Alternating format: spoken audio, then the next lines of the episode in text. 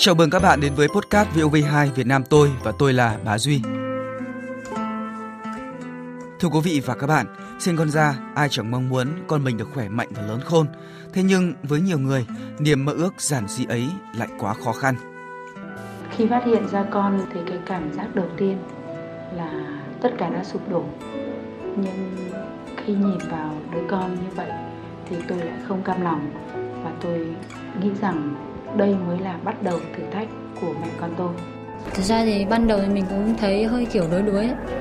Nhưng mà sau khi mà mình ổn định tinh thần, mình cũng chấp nhận, mình vui vẻ mình nuôi con thôi. Mình là chỗ dựa duy nhất của con mà. Nói thật là tâm lý giống như kiểu là chỉ muốn ôm còn nói thì hơi nhưng mà ôm con tự tử luôn ấy. Những cái lúc đấy là cảm giác là mình không chịu được ấy. Nhưng mà vì con nó rất là yếu mà nó cũng cần mình nhiều nên mẹ cháu cứ từng bước từng bước cố gắng rồi đến giờ phút này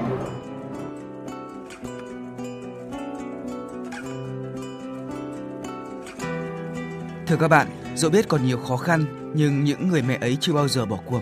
Họ vẫn luôn tìm cách cùng con chiến đấu với căn bệnh quái ác, bệnh bại não ở trẻ em. Dù trên chặng đường ấy còn gặp nhiều khó khăn, nhưng họ luôn cảm thấy ấm áp vì có một mái ấm được gọi bằng cái tên thân thương. Gia đình siêu nhân luôn bên cạnh và động viên chia sẻ. Gần 2 năm trôi qua, nhưng chị Trần Thị Quế ở Vũ Thư, Thái Bình vẫn không thể quên được cảm xúc khi các bác sĩ thông báo con gái chị bị động kinh kháng thuốc. Lúc đó, chị như chết lặng, không tin vào những gì mình vừa nghe thấy. Nhưng sau khi đã bình tâm trở lại, chị quyết tâm phải đối diện với sự thật, cần mạnh mẽ để là chỗ dựa, là cuộc sống của con.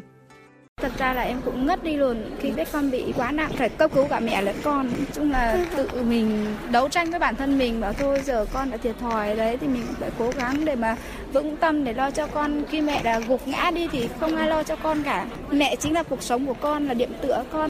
Bé Hương Giang, con chị, bị co giật khi mới 26 ngày tuổi. Có ngày bé bị giật tới 50 lần, toàn thân tím tái. Thời gian mẹ con chị ở viện còn nhiều hơn ở nhà. Đến nỗi các bác sĩ khoa thần kinh, bệnh viện Nhi Trung ương đều quen tên, nhớ mặt. Dù chỉ có hai mẹ con ở viện, nhưng chưa bao giờ chị Quế cảm thấy cô đơn vì bên chị lúc nào cũng có các mẹ trong hội gia đình siêu nhân đến chia sẻ, động viên. Em được san sẻ những cái cái mà mình không thể nói ra được ngồi ngoài á. Con nhận được những cái tình thương, tình cảm của tất cả các mẹ dành cho con. Chữ này là chữ gì đấy? Sang xã. Dù đã 7 tuổi, nhưng bé Lê Mạnh Quân, con trai chị Lê Thị Thu Thủy ở Cổ Nhuế, Hà Nội mới đang tập đánh vần và tập đi. So với các bé bị bại não khác, thì bé Quân có khả năng ngôn ngữ tốt, nhưng vận động lại kém. Mỗi bước đi của Quân luôn phải có mẹ đi cùng, nếu không bé sẽ ngã. Hàng tuần, hàng tháng, chị lại được các mẹ trong hội gia đình siêu nhân chia sẻ những bài tập mới. Nhờ đó, khả năng vận động của Quân đã có sự tiến bộ rõ rệt.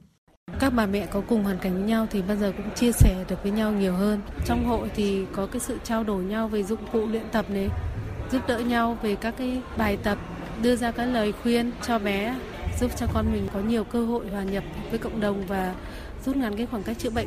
Trong hội thiện nguyện Gia đình siêu nhân, ai cũng biết và cảm thương với hoàn cảnh của chị Bùi Thị Lan ở Nghĩa Hưng, Nam Định. Vợ chồng chị có ba con thì cả ba đều bị bại não thể co cứng. Cháu lớn mới mất cách đây vài năm. Nhiều lúc chị cảm thấy suy sụp, không thể đứng vững trước nỗi đau quá lớn. Nhưng rồi, các mẹ trong hội thiện nguyện đã luôn ở bên động viên chị về vật chất và tinh thần, khiến chị có thêm động lực để tiếp tục chiến đấu cùng con. Tinh thần của các mẹ rất là tốt để cho chúng em mà cố gắng vươn lên. Các mẹ cũng kêu gọi để hỗ trợ kinh phí thì hàng tháng thì các mẹ cũng hỗ trợ cho 500 trên một tháng. Cố gắng để tập luyện cho con cũng chỉ mong xem con tự đi lại được và biết à, phục vụ bản thân của mình.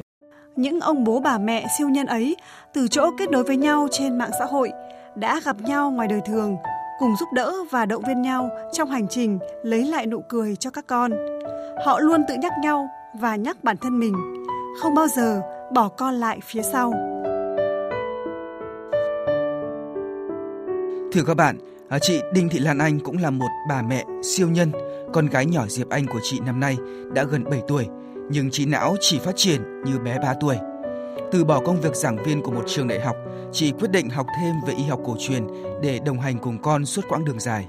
Thì mình thấy rằng là cộng đồng của mình đang rất là khép kín, các con sẽ không thể nào bước ra ngoài xã hội được. Năm ngoái thì mình cùng với các mẹ có thành lập ra bảng thiện nguyện gia đình siêu nhân để kết nối thông tin ở ngoài xã hội, đưa các con ra hòa nhập ngoài xã hội cũng như là đón nhận cái sự quan tâm của các cái tấm lòng như anh Từ đó chị Lan Anh gắn bó và trở thành chủ tịch Hội Thiện nguyện Gia đình Siêu Nhân. Kể từ khi hội ra đời, chị trở thành đầu tàu gắn kết những gia đình có trẻ bại não để cùng nhau chăm sóc cho những siêu nhân nhỏ của mình. Không chỉ là diễn đàn trên mạng xã hội, gia đình siêu nhân còn gắn kết với nhau qua các chương trình thiện nguyện. Mời quý vị và các bạn cùng nghe chị Lan Anh chia sẻ về những hoạt động của hội qua cuộc trò chuyện với phóng viên của chương trình. Trước hết chị có thể giới thiệu đôi nét về gia đình siêu nhân ở đây. Hội tên chính thức là Hội Gia đình Trẻ Bại Não Việt Nam và gia đình siêu nhân nó là một cái tên thân thương mà giống như là nickname ấy. Cùng với nhau để mà chia sẻ buồn vui trong cuộc sống, cùng giúp đỡ lẫn nhau, vực nhau dậy để mà chăm sóc rồi trị liệu chữa bệnh cho đứa con. Cái hội thì được thành lập từ khi nào ạ? Nếu mà là về pháp lý thì mới thôi, vừa tháng 11 năm 2019 vừa rồi là được là thành viên của Liên hiệp hội người khuyết tật Việt Nam. Còn lại thì à, nhóm các mẹ mà đã sinh hoạt với nhau á thì từ lâu rồi từ năm 2015. Châm ngôn hoạt động của hội là như thế nào?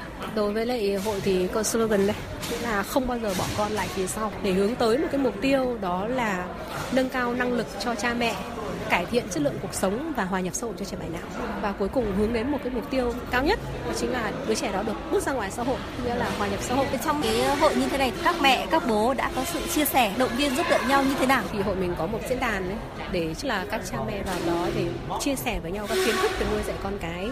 Hay đơn giản chỉ là chút những cái mệt mỏi trong cuộc sống những cái mặc cảm tự ti thì lúc ấy là tự cộng đồng sẽ vực nhau dậy. Có rất là nhiều các chương trình có thể là giúp đỡ các cha mẹ trong cái quá trình trị liệu cho con mình. Các chương trình này hiện nay được đánh giá rất là cao. Nó đánh trúng luôn vào cái việc là con cái mình cần cái gì. Hiện nay thì hội đang làm các chương trình hỗ trợ phục hồi chức năng tại nhà cho trẻ bại não cung cấp dụng cụ tập hồi chức năng cho các con làm giày nẹp chỉnh hình cho các con đó, giao bài tập về nhà cho các cha mẹ tập ở nhà. Và sau đó thì cứ 6 tháng một lần sẽ khám đánh giá lại giao tiếp bài tập mới. Cái tên đó thì là một cái tên rất là hay đó là cái tên thoát khỏi sàn nhà. Vì sao lại có cái tên như vậy cái mặt sàn thường rất là rất là bình thường nhưng mà đối với các em bé bị bại não ấy đấy là cái nơi mà hàng ngày phải tiếp xúc. Vì là không thể giữ được đầu được cổ đó thì chỉ có nằm dưới sàn thôi. Đối với trẻ bại não chỉ cần thoát được cái mặt sàn là đã cảm thấy là cuộc đời đã thay đổi một cái gì đấy rất là lớn lao rồi. Hội mình lấy cái tên dám thoát khỏi sàn nhà là để mong muốn mọi đứa trẻ bị bại não có thể